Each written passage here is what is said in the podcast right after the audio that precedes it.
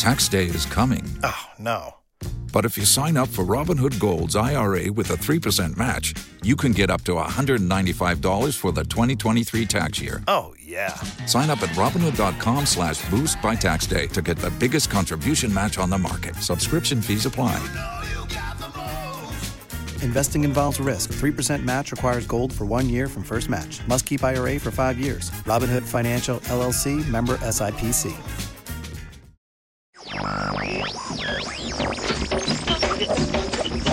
You've tuned in to Colombia Calling, your first stop for everything you want to know about Colombia.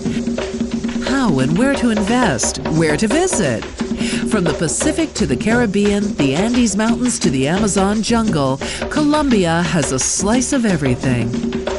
Shooting from the hip, answering the questions that need answering. Here's your host, the journalist and hotelier Richard McCall, shedding some light on the fashionable South American destination of Colombia. It's that time of the week again, folks. This is me, your host, Richard McCall, here in Bogota, Colombia, 2,600 meters closer to the stars. And this is episode 391 of the Colombia Calling podcast. Thank you again to all of those who signed up for the $1 tier. That's $1 per month for the exclusive newscast reported by journalist Emily Hart, arriving into your WhatsApp accounts as an audio file every Monday. So that's very cool indeed. The cutoff is today, Tuesday, the 31st of August. So if you're listening to this and you've not done so, well, do so today if you're listening on Tuesday, but after Tuesday, from the 1st of September, this will go up from $1 to $2, but not a huge increase. I think you'll agree. So, anyhow, please support Emily. Please support the indie media, indie journalists, and so on, freelance journalists here.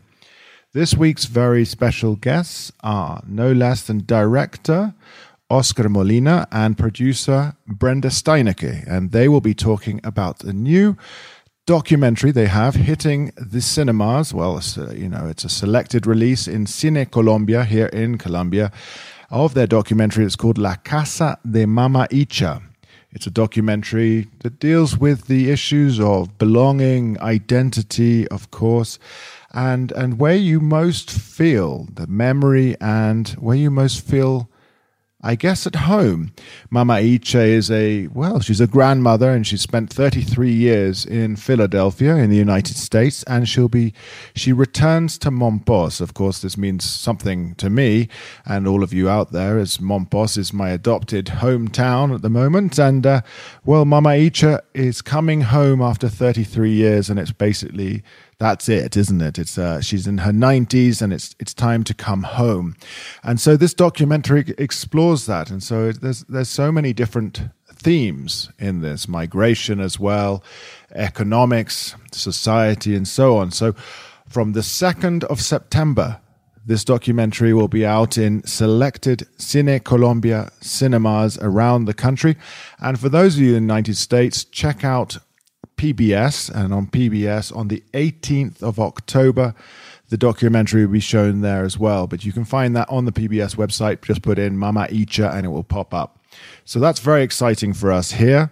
Thank you again to Manuel Oberlader and Emily Hart, of course, for last week's episode discussing their exhibition in Medellin. So that's the Contra Miradas, looking at Medellin's peripheries, appreciating different uh, districts of Medellin that perhaps aren't as publicized, aren't as overwhelmed by tourism, such as the Comuna Trece, the 13th barrio or 13th commune in Medellin, which of course is a well, it's a tourist destination these days, and you know, justified as well with the escalators and, of course, the graffiti and the hip hop music. But there is so much more to the city. Right now, we'll go over to Emily Hart with the news, and then we'll be back with director Oscar Molina and indeed producer Brenda Steinecke, and they are in Santa Elena, so outside of Medellin in Antioquia, and they'll be talking about this great new documentary that is out on the 2nd of September. So by the time you're listening to this, some of you, it will already be out. Buy your tickets in Cine Colombia, mark your diaries for the 18th of October, and ensure that this documentary gets a wide audience. Thank you again for listening. Bye bye. I'm Emily Hart, and these are your top stories from Colombia for the week of August 30th, 2021. Last week's call for a general amnesty for crimes committed during the Civil War is already progressing, appearing as a draft legal project to be presented by the ruling party, the Centro Democrático. The proposal made by former President Alvaro Uribe would be a significant form to the peace process. It does not propose pardons as such or a clean slate, but proposes that those who have been convicted should be eligible for election or appointment as public officials, with the exception of those convicted for crimes against humanity. The bill also seeks benefits for convicted members of the armed forces, giving parole and political rights after five years of sentences served in prison. In addition, it proposes a special structure within the Peace Tribunal, the JEP, for investigation of soldiers. Former President Uribe himself remains under legal investigation for witness tampering in a case relating to the role of his brother and himself in the creation of paramilitary groups. Meanwhile, the JEP Tribunal announced it will open new investigations on displacement, sexual violence, disappearances, and massacres during the civil conflict, with two new cases. One will deal with FARC crimes, the other will investigate relations between paramilitaries and the state. These new cases show that the JEP is beginning to respond to demands, especially from civil society, to broaden its spectrum of investigation. Last week saw a day of renewed protest in Colombia, with peaceful though heavily policed marches and demonstrations countrywide, aimed at maintaining pressure on the agreements made with government during the months of mobilization earlier this year, and continuing to reject the systematic violence and inequality in the country. Student leader Esteban Mosquera was murdered last Monday in Popayan, Cauca, further driving protests. There have now been 108 murders of social leaders this year. Meanwhile, accountability for the widespread state violence against protesters during the national strike, known as the Paro, is in its early stages. The strikes were initially sparked by a tax reform bill in April and successfully sank the proposals. A new version of that reform bill is now progressing through Congress and is seen by many as a product of successful dialogue between government, regional leaders, trade unions, and social groups. A new study has revealed that an average of 400 women per year are criminalized for having abortions in Colombia, one quarter of whom are minors. 51% of the complaints against women are made by medical personnel who treated women seeking medical help, a violation of professional secrecy. Around 400,000 women have abortions every year in Colombia, and only between 1 and 9% are legal. Seeking unsafe and illegal procedures is a major cause of death for women in Colombia, where the conditions for legal abortion are extremely restrictive. Also, this week, the Government Institute for Family Wellbeing, the ICBF, reported that 46 cases of violence against minors are reported daily in Colombia. 72% of cases of sexual violence occur in the home.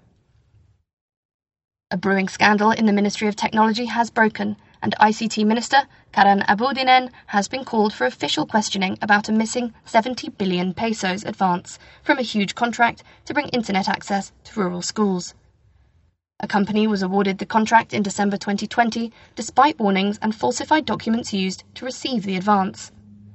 The Attorney General is in the USA this week and has met with the FBI to request support in the investigation to trace the money, which was consigned to the United States. Joint investigations into money laundering are underway and extraditions are possible. Meanwhile, President Ivan Duque is in South Korea for a trip focused on trade, vaccines, science, and technology. One of the aims of the visit was to sell Colombia as a destination for vaccine production, and a memorandum of understanding was signed with the company SK Bioscience to start researching and manufacturing vaccines in Colombia. SK Bioscience manufactures AstraZeneca's coronavirus vaccine. COVID 19 cases continue to fall in Colombia. New daily cases are now at less than 2,000, down from a peak of more than 30,000 in July. More than 45% of the population has now had one dose of the vaccine. Nearly 30% are fully vaccinated, though shortages of a second dose have been reported across the country. Those were your top stories for the week. Thanks for listening.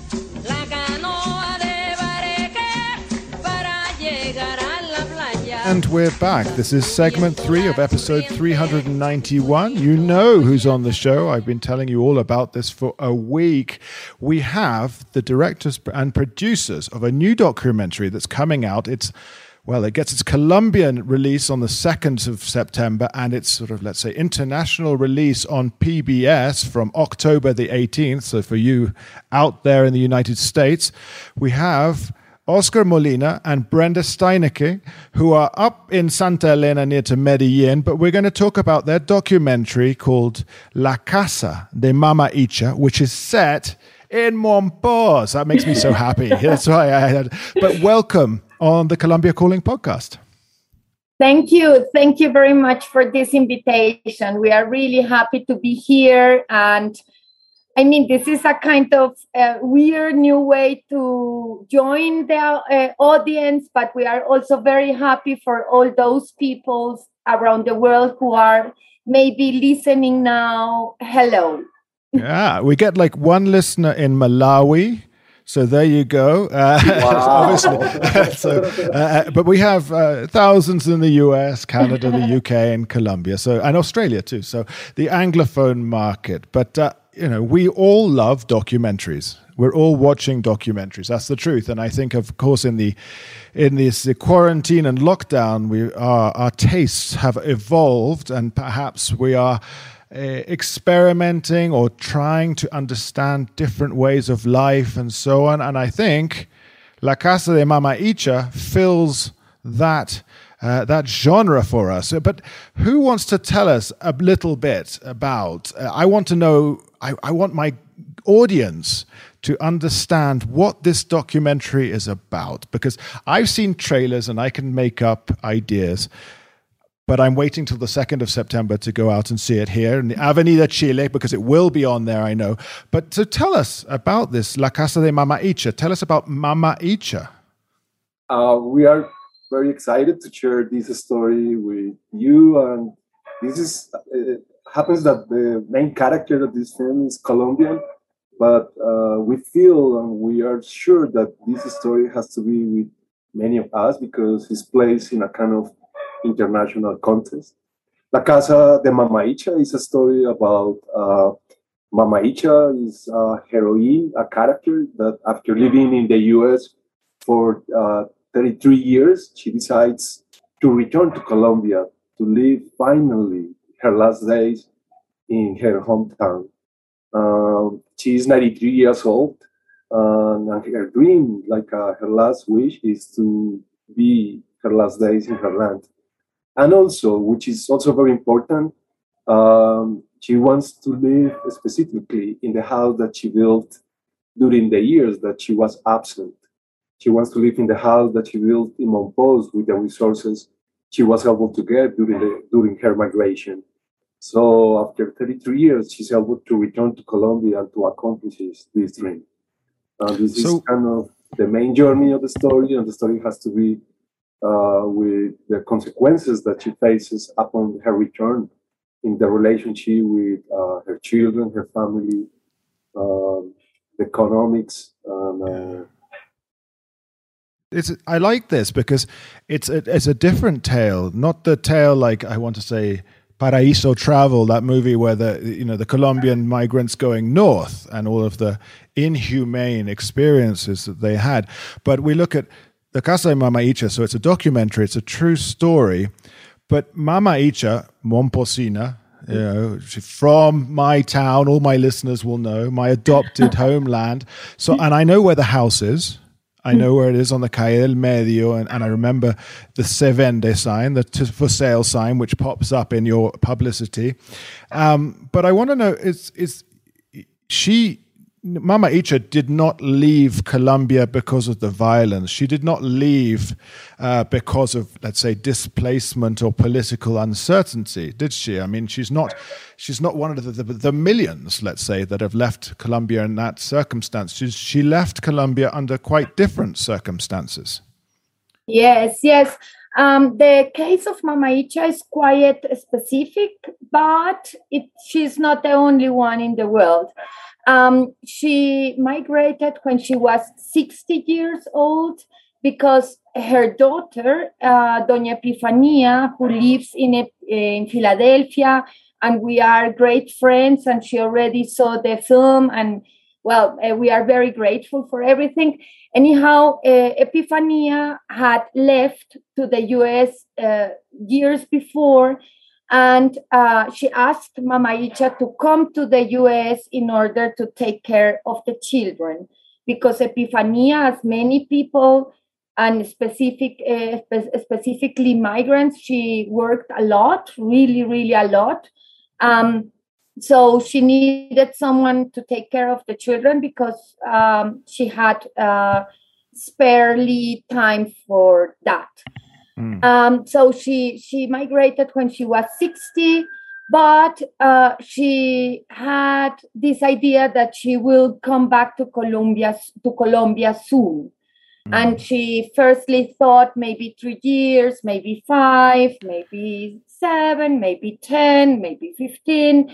And this is something happening to many of us who have a migration experience that we many times we leave thinking that we are having a new experience or we are finding uh, a way of uh, developing also professionally or to to gain some money and then come back.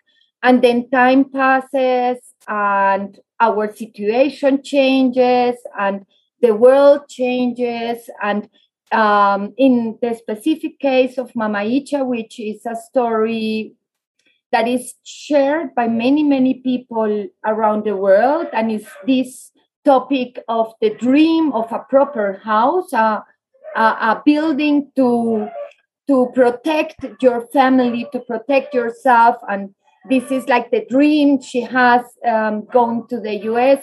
Well, these dreams this dream becomes the reason why she could not come before to Colombia.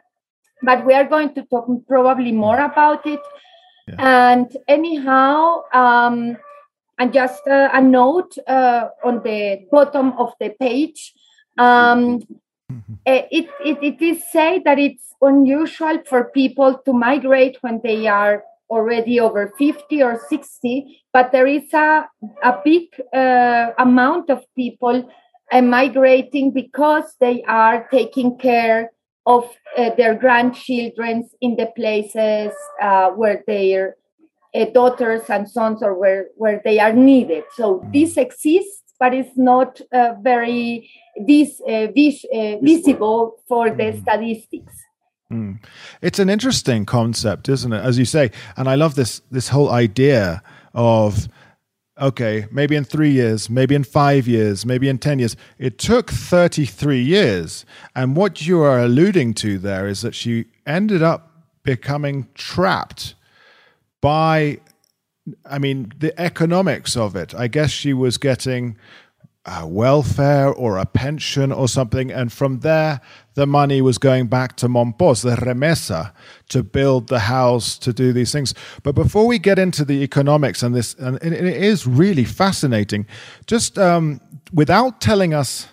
Without telling us the, the, whole story, because you know people need to get out there to the movies, we've got to fill the fill the, the cinemas again. Uh, is it a happy return? I mean, was she unhappy in Philadelphia? Is it a happy return to Mompos? I mean, because I, you know, I have a extended family in Mompos and you know many elderly uh, relatives. Great, there's a great grandmother to my children who's in her 90s as well. Wow. And they think nothing about, okay, yeah, we get in the car for five hours and we do this and we do that. You filmed Mama Icha before the bridges were built and before the pandemic, so uh, the pandemic even. Uh, so it was a different time altogether. I mean, uh, t- tell us, was it again? I want to say, is this a is it a positive story or is it just sort of a tragedy? I don't know. You have to tell us.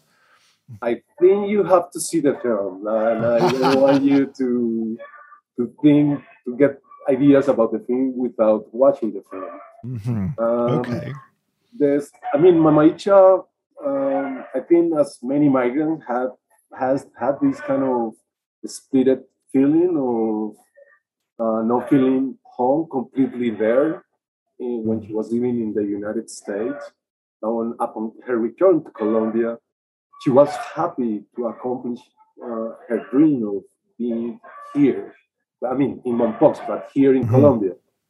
But at the same time, when when her when she was in Mompox, she missed a lot. She was missing her family in Philadelphia. Mm-hmm. So I think that happens with the story of many migrants that mm-hmm. uh, go far away in order to look for prosperity, searching prosperity, and after uh, and they dream about the place where there was the the place uh, where they come from, where they come from, where they feel belongingness to. Mm-hmm. So um, and upon her return, she started having nostalgia for what happened with her relatives in Philadelphia. So mm. I think migrants can share this feeling, this yeah. feeling of home. Yeah. Just a, a, side note is how many chickens do you have there? yeah, I, I was about to make a comment about it. Uh, yeah, we, we live like with uh, 25 chickens and seven uh, roosters, uh, and they walk all around the house. So if you hear a certain noise, just here, please um, they uh, have noticed that it's uh, uh, they are just chickens, but a lot. Okay. There are a lot of them. I can hear it. So, but, and they're particularly active at this moment. But it's fine. I like the ambience uh, provided by it. But this this feeling of nostalgia and and you've got it. It's sort of the the the normal nostalgia of from where you know where you come from. My nostalgia, for example, for for London, and it grew immensely during uh, the lockdown. Uh, even though I haven't lived there in such a long time, but but of course I'm remembering what was when I lived there, which is now more than 18 years ago or 19 years ago when I lived there full time, not what is now. And and then you've got that nostalgia when she's back in Mompox and maybe a more maybe a more comfortable life in Philadelphia. So I suppose and I suppose in, in the in the documentary you explore this this this this double nostalgia. Yeah, but I think more in the case of Mama Icha, this is um, very interesting because more than a nostalgia or a double nostalgia, she is splitted. But uh, since uh, she's 93 years old and um, she knows she, do- she does not have so much time left, mm. she makes a decision. And she wants to be in Mompox. She wants to be surrounded by her old neighborhood uh, neighbors and, and and her family and her patio and the people coming along and going and coming. And and this is a decision she made. And she's mm. very clear about it and she knows that the return won't be easy. But um but this is something existential for her. And this is something i really kind of learned from Mama Icha because I mean I also have a long migration story. uh, I lived for many years in Germany, and my mm-hmm. father, he's German, living in Colombia. He's also a migrant, and um, and this very question about where do I want to spend my last days? I mean, mm-hmm. this question about where what what is really important at the end of my days and with mm-hmm. which like which temperature do i mm-hmm. want to feel in my body and what do i want to eat i mean a very it's also a very sensitive uh, issue and mama mm. Is very straight and she does not reflect on it or whatever but she just do it and this is uh, really very impressive because she's 93 years old. And as you said, I mean, coming from Philadelphia to Mompox is not an easy issue. Like she has to take the fly and then come to Barranquilla and then go by car and then take the boat and then take the car again. So, I mean, this is like a.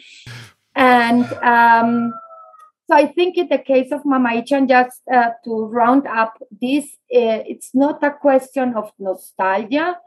Um, it's a question about a divided sense of home, of course, but she made a decision and she went there where she wanted to be for the last for the last days, knowing that it won't be easy. Yeah. And this is important because she was clear and she was conscious. But see, I, you know, in, in, some of the clips I've seen, she's there in her rocking chair, so very Momposino. Yes. Uh, again, let me let me just say to the listeners, you don't need to take a ferry anymore. We have we have bridges on both sides of the island. It's slightly less complex, uh, and supposedly, well, they were meant to start this year and last year. Flights are arriving, so there you go. So don't be put off by that. But that said, um, I think that whole thing of the coming and going as well. It's the image of the town. It's a pueblo. So the guy selling fruits at the door, or someone just passes by, and you always share a word. You always are in, and I just think it's it's it's something that's very I don't know. It, it, has that that spirit that maybe I don't know. Maybe it's lost in a big city in in, in the northern hemisphere. I doubt. Well, I I would think that perhaps uh, Mama Icha and her family live in a in a barrio where there are other I- immigrants and so on. So maybe it's maybe they feel comfortable. But on my question on on immigration, and I, I this is something I explore personally a fair bit, is I find immigrants, I don't know if myself so much, but immigrants, if they come over, let's say, I don't know, Germans, Dutch, English, Americans come over to Colombia, they end up behaving more German, Dutch, English, and so on. uh, uh, and, and, and likewise, did Mama Icha become even more Colombian, you know, remembering Colombia when she was in Philadelphia? Uh, that's something that is very noticeable with migrants that uh, when you are in a different place you start uh, feeling you start having a, a, strong feelings about your root your mm-hmm. roots and the traditions and you start kind of uh, giving value to them um, because maybe before when you are in your home country you you are not noticing uh, those traditions and you don't give more value to them. And it mm-hmm. happens when you are far away. Those traditions becomes uh, something that makes your spirit to be happy and to feel yeah. like you belong to someone else. Mm. And, and and and can we, you know, Oscar, Brenda, how did you find Mama Icha? I mean, Oscar, I know you lived in Philadelphia, but how do you I mean, you, you had to have been thinking of this kind of story. You had to have been thinking of something else. And so, how do you find a personality larger than life as Mama Icha? Because when you see her, you're like, wow, you know, she's indomitable. I mean, uh, the, the, story has is kind of long. Uh, I have been thinking for more than 20 years in the issue of that many people from less developed countries. Um, they migrate to more countries with more development or they have more concentration of money or resources. And one of the dreams of migration is to go far away uh, in order to be able to get the resources to have a house in the place where you no longer live. Mm-hmm. Uh, so for different experience of traveling or many, I try many different times of moving away from Colombia. And, uh, and during those experiences, I had the opportunity to meet many migrants and to talk with them. I was living with them. Um, I mean, I, my basic daily routine was with migrants from sometimes from Asia, Eastern Europe, uh, Latin America. And uh, so I, I started talking with them about why they were why they decided to migrate. And, and I started listening that there was like a common dream, the dream mm. of having a house. Mm. And I and I felt this is strange. People have to move so far away mm. in order to have a house in the place where they are no longer living there. So for me, it was kind of this is weird, and and it's more weird when this situation happens to many people. And so I, I got very interested in this topic. And uh, I went to research and talk with more migrants. And I realized that many of them already were able to get the house, the dream house in their original places. Mm-hmm. And they were able to, to make possible this dream after many years of working, sending money, dreaming about the house, how I want the house, how I want the design, what materials do I want for the house. And after this long effort, transnational effort, they don't move back to their land.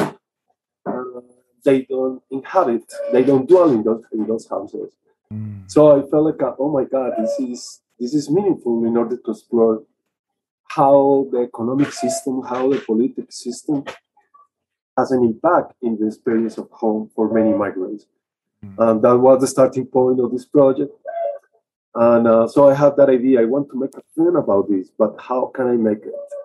Yeah. So when I was already old, I went to live in Philadelphia to, in the United States. Um, uh, I went to study a master degree in film. And uh, so one of my plans was like I want to go to one of those countries in order to become more familiar with the language and in order to be able to research about this more about these stories. And being there, I did like a two years of research, talking with migrants, talking with academics, doing a lot of readings. Um, so in a moment, I understood that in order to be able to tell this story, I needed to find someone that didn't want to postpone the return to live finally in that house. So I went to look for that person, and uh, I was lucky because I had a conversation with uh, Mama Icha's granddaughter, who is Michelangelo Ortiz. She's a great, great artist. Um, we have met before, and so I told her, "Okay, I'm doing this research, and I am looking for a migrant who wants to return to her home or his homeland and, and someone that had built a house with remittances. And she said, Oh, my granddaughter, my grandmother, uh, she's crazy about her, her dream of returning. And we cannot stand her anymore because she wants just that. So I asked her, I want to meet her. So she opened the door, the doors of her house and and through that moment, I was able to meet Mama Icha and to start talking with them, with her, and to spend many hours talking, hmm. talking about her dream of returning home, which at the same time, I was planning my own return to Colombia. So it's like a, this kind of coincidence. Uh, so that was how I met Mama. Uh, I mean, and you know, without the Colombian community, it could have been someone else. You know, maybe in Vietnam or, or, or elsewhere. It could have been almost anywhere. But of course, the Colombian circle, you know, more contacts. I like this idea of your return as well because they start. It's parallel. Your return with Mama Ichas. Now, if I'm not mistaken, and I've seen a photo, you accompanied Mama Icha back to Colombia on her return. Had she even she had had she visited Colombia in 33 years or or no? Yeah, she was able okay. to come to Colombia four times. Okay. Uh, she tried to move back during those four times, and every time that she returned, she had economic problems. You know, no one was really taking care well of her. So the regular story that I knew because Mama Icha told me, and also her relatives in Philadelphia, was like uh, every time that Mama Icha tried to return, she was able just to stay in Colombia a couple of months, two months, mm. and after she had to go back. Yes. Mm-hmm. And and yeah. then when you came down with her, how was that? Oh, it was um, emotionally demanding and physically uh, because uh, I had returned like uh, six months previously to Colombia. I mean, before to Mama Icha. I was in contact with her and her family in Philadelphia. And once Michelangelo called me and told me that they already made the decision to allow Mama Icha to return. And she asked me if I could back to Philadelphia to pick up Mama Icha and to accompany her in her return to Colombia. Mm. Uh, I mean, I did. It was not easy because at that moment I didn't have a US visa, whatever. So I managed how to resolve my trip back to Philadelphia, and I met. I I went uh, to their place and and I did the final trip uh, of returning to Colombia with Mama Icha. At that time, I was also I had my luggage, part of my luggage, uh, uh, in Mama Icha's place in Philadelphia. so it was uh, Mama Icha and myself with Mama Icha's luggage, my own luggage. I was taking care of Mama Icha and at the same time shooting the film. so you were you were quite the chaperone in, in that one and trying to film with all this luggage. I, I, it's a, it's fascinating, and I think it's a different attitude as well that Mama Icha must have had. You know, this is it. This is the time I go back, and and you know, I'm going to, I I will, uh, I will pass away. I will die in my hometown. I mean, that's she must have had a whole different mentality on that trip. Yes, yes. I mean, it was emotionally very intense because uh, for her was uh, she was um, uh, moving away from the people that she was living for 33 years, uh, from her daughters, from her granddaughters. Um, and she knew that she was not going to be able to see them again.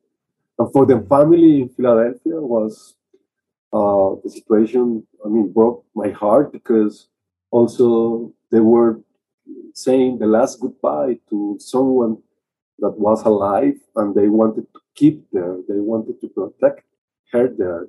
So it was difficult for, for them also to accept Mama Icha's decision to return to Colombia and, and, to, and, to, and to know that it was going to be the last time to see the, her. Uh, Brenda, what were you doing then when he was coming with all the bags and the film and Mama Icha? were you waiting in Bogota or Barranquilla? Or? she was coming no, back from Germany. I, I was coming ah. back from Germany. okay, okay. So no, no, this is. Um, I mean, this project. Uh, it's uh, uh, more than eight years now, and Oscar started shooting on uh, 2013. 13, yes. Wow and I I returned to Colombia in 2013 and I start working together with Oscar in 2016. So I am in for five years now, and Oscar has been in for all the time, and he will be in for all the time. yeah, I mean, this is a long project. I mean, it's like yeah. a it's for you know to follow someone's life. I mean, even the last years, it's a it's yeah, it's a long absolutely. project. But she still had Mama Icha still had significant family in Mompox. It wasn't as if she was going back to zero. And of course, we can see that in the trailer as well. There's a fair amount of conflict there, you know. There's a fair amount yeah. of conflict. Uh, so I, again, we'll leave it to uh, everyone to go out and see it and watch it on PBS. But when we were talking uh, uh, before, and this is off camera and everything else, uh, when we were getting to know one another, we were talking about the sense of belonging and i think that's something that's so very important and that you know where you would where you feel comfortable where you want to spend your last years where you want to die. And and oscar you asked me you know as you said and you sort of turned the tables and you said you know have you got it organized? What i mean how do you want to be buried? Where do you want to be buried?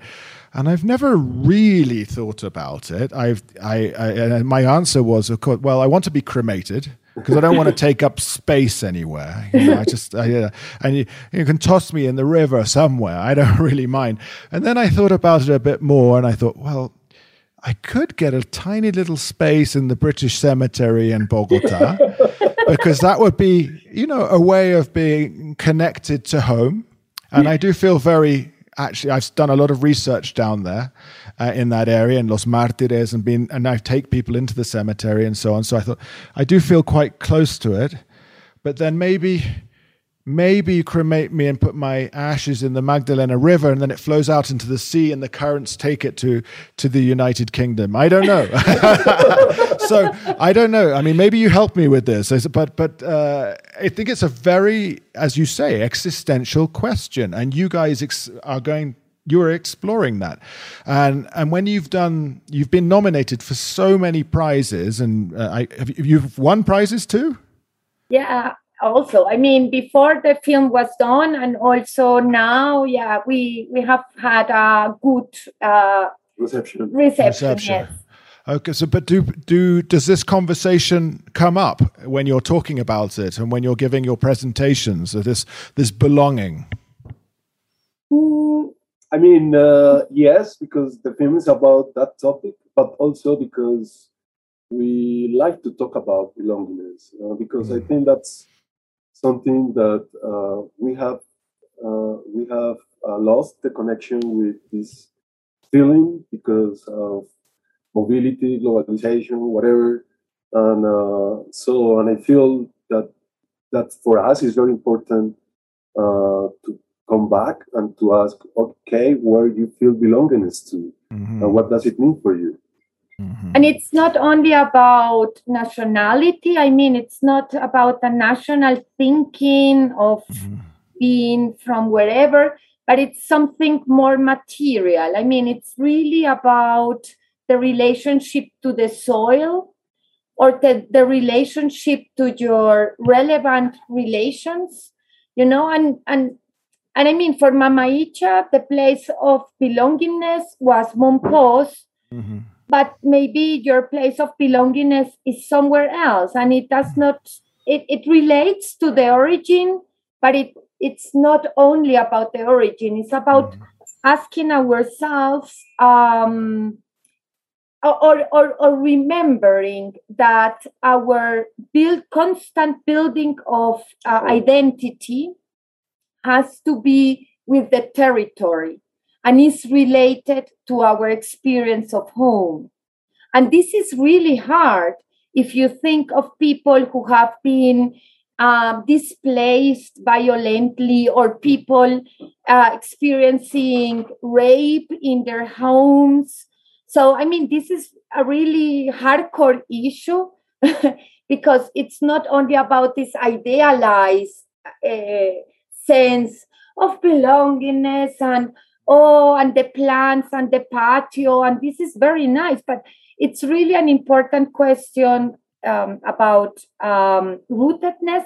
And something that is very important for us is to question again and again even if there is not answer for it why? Why on earth we live in colombia? This is a rich country. There are so many um, cultural expressions. There are so many resources. Why people have to leave? Why do they have to leave from the countryside to the city? Why do they have to leave, or why do we have to leave to the USA, to Germany, to somewhere else?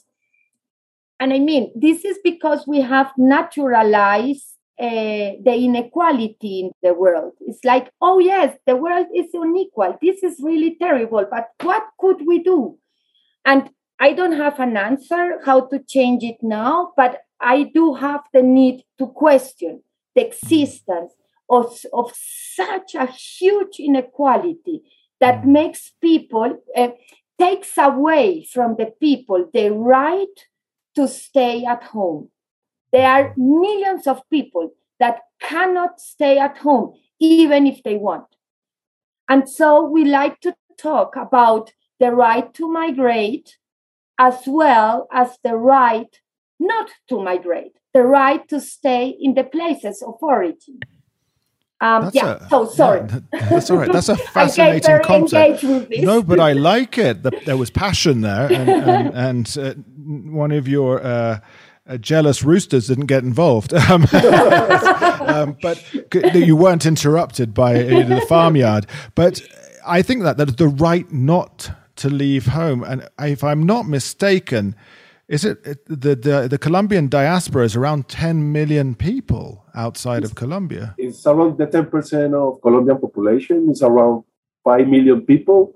Mm. The statistics, the official statistics from the national government are from 2012. uh, it means that it could be more. Mm. Um, but we want to emphasize that uh, so Colombia has at least 10% of uh, its population uh, abroad, yes, in other countries. But uh, Colombia has the the the the shameful the shameful mm. place to be the first place, the first country in the world with more internal people displaced in the country. Mm-hmm. So, which is around uh, seven and to a nine. half to, to nine million people displaced in the same country. So I want to go back to Brenda's question, which is why a country that is so rich in natural resources, in talented people, have has the tendency to displace its uh, its people. So I think that's kind of the original question that motivates this project, and it happens also in many countries. I mean, it's mm. not a situation that is just exclusive of Colombia. It happens mm. in many countries as it is our country and we felt so close to this situation, we formulate this question from the Colombian perspective. Mm-hmm. But I think many people from many nations can have the same question. Why territories that are so rich that they have the resources to provide a good living for their people, uh, for political and economical reasons, they displace uh, their people to other countries. Mm. And just uh, coming back to the Colombian diaspora, thank you, Richard, for that reminding that, uh, uh, remembering that. And uh, this is this is something um, which uh, we especially are kind of touched by because there are many other countries which are very conscious about their diaspora and they are engaged and they have mm. a clear relationship with the, that diaspora and the people uh, know how to to to make uh, uh, contacts in their own countries and so on and the colombian diaspora is very well organized among themselves like there are many groups and associations and uh, cultural initiatives and so on but the Colombian government has no idea about it. And what Oscar was saying, the last statistics about the diaspora are from 2012. You know, it's like this 10% of the population does not matter, but those 10% of the population sent back home as much um, remittances, as much um, uh, uh, divisas, how do you say, like uh, yeah. international um, money wires. Money wires. Thank you very much. I mean, more than all the coffee exports and fruit exports and aguacate exports together. And hmm. um, these remittances represent the second highest um, uh, divisa, I mean, uh, money divisa. Coming from abroad, yes. Yes, yeah. I mean, the second biggest one in Colombia. So it's, it represents a huge um, contribution to the economy. Yes. Mm. And to the development of families, because which is yeah. important also about yeah. the money that migrants sends back home that money goes directly to their families. Mm. And that, that money helps their families to have uh, clothing, to have roof, to have food, to have education. Uh, so that's they they help from far away and from being displaced the, develop, the, the development of their own families. Mm. Um, for example, the first divisa, that's the right word in English, the first divisa that comes to Colombia is from selling oil and, and energetic resources. Mm-hmm. And, and yes, but how many uh, the go- how many people from the government live live from those resources? How many mm-hmm. bureaucracy have the the government to sustain, to support with that money. And it's the opposite situation with remittances, which is money coming directly to be invested in the basic needs of families. It's it's a it's a strange one, isn't it? Because the Colombian economy uh, economy requires these remittances. Yeah, requires this to come into the economy. Yet the Colombian government, not one of the governments, you know, in in all of the history, really have paid attention to this diaspora, uh, the Colombian community overseas, and yet if you could get all adult Colombians in the diaspora to actually vote as well in elections, we've got 2022 coming up. It's a big deal.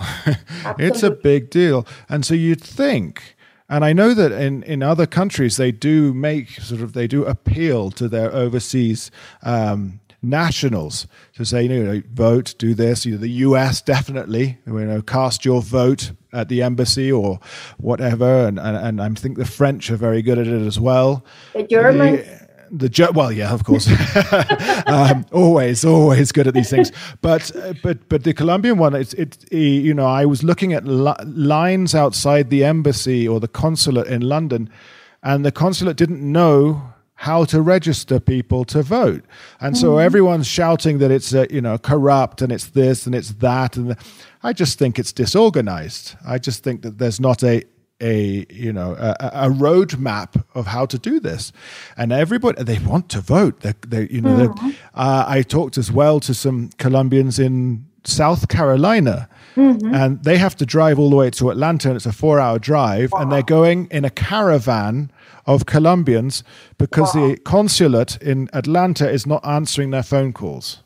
Wow. So they're going they're going there to, you know, like to to doorstep the consulate and and they told me we're not leaving until we're registered to vote. Wow. So there's there's clearly nothing in place. Yeah. Uh, and and you say it's a huge amount of people, a huge amount of people that could you know had well, you know, had all of them voted in, in the last elections, it could have been a very different result. That's the truth. I mean, it wasn't the end of it.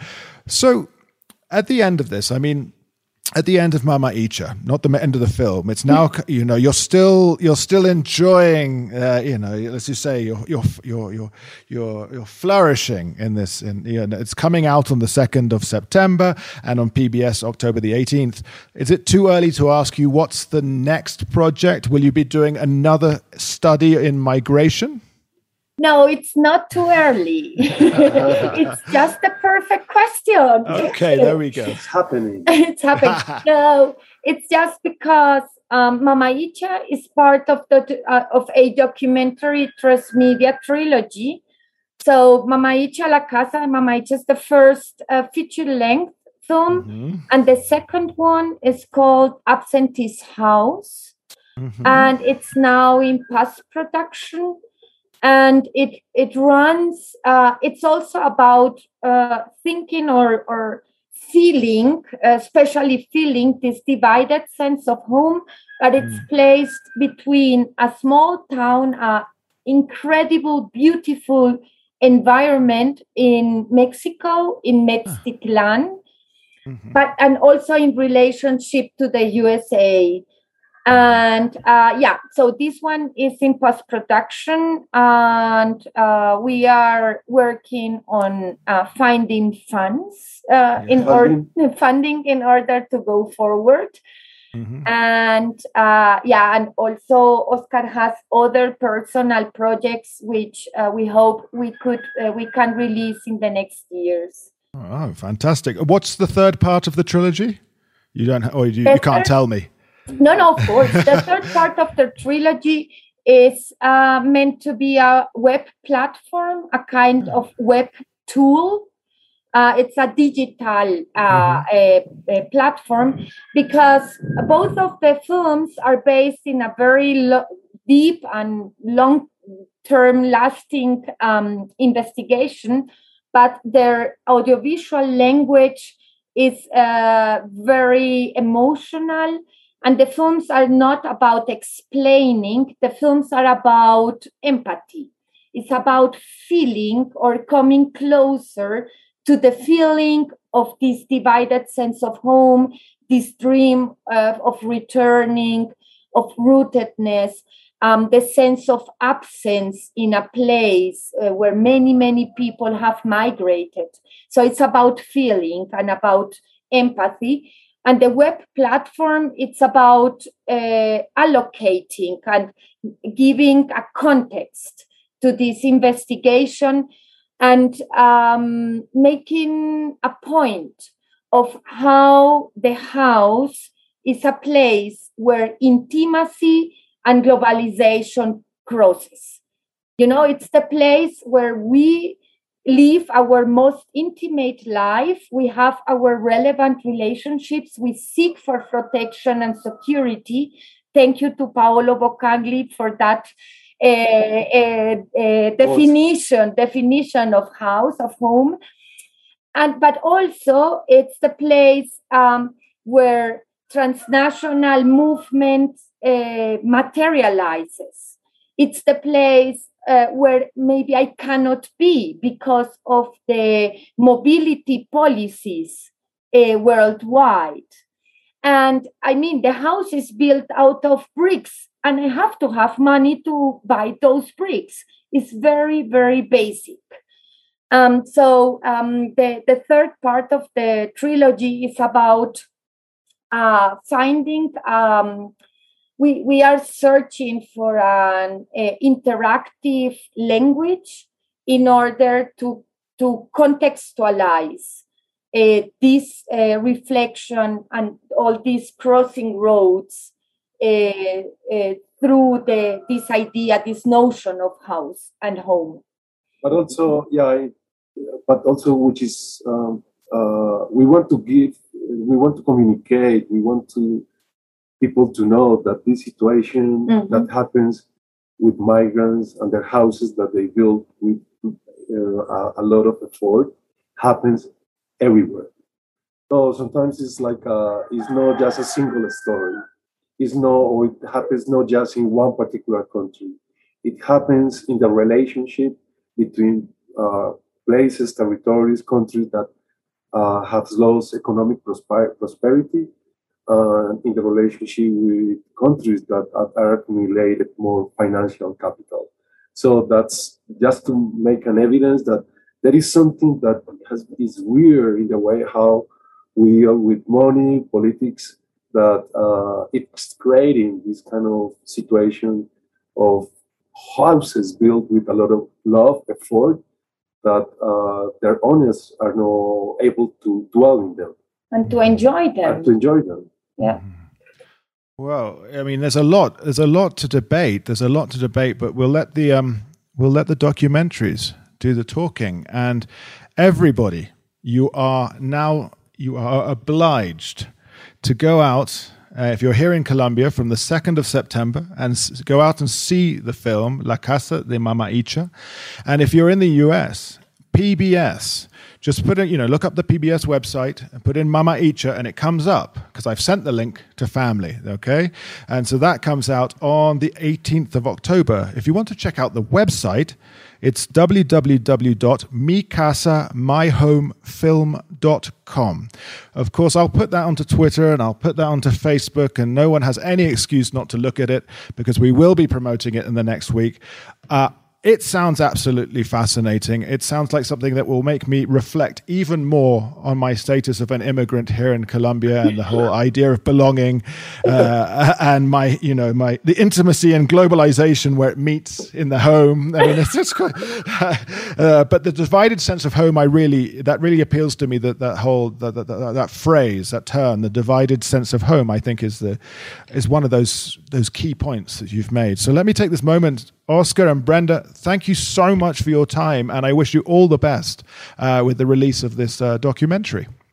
Thank you, Richard. Thank you so much. And one of the beautiful things of doing what we do is that it makes possible that we meet.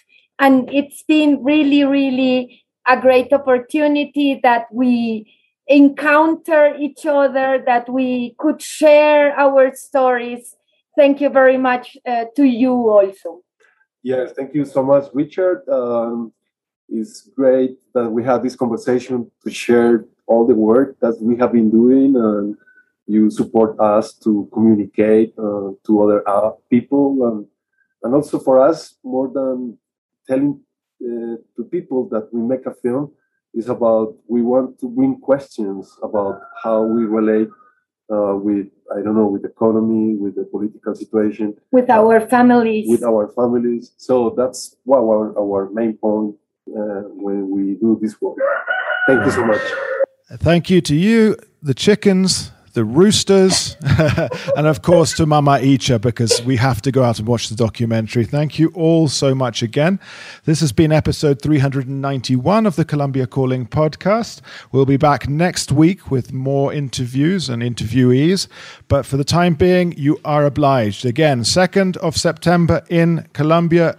18th of October overseas. I've been Richard McColl talking to Oscar Molina and Brenda Steinecke, who are up there in Santa Elena, not far from Medellin. Thank you again for listening and goodbye.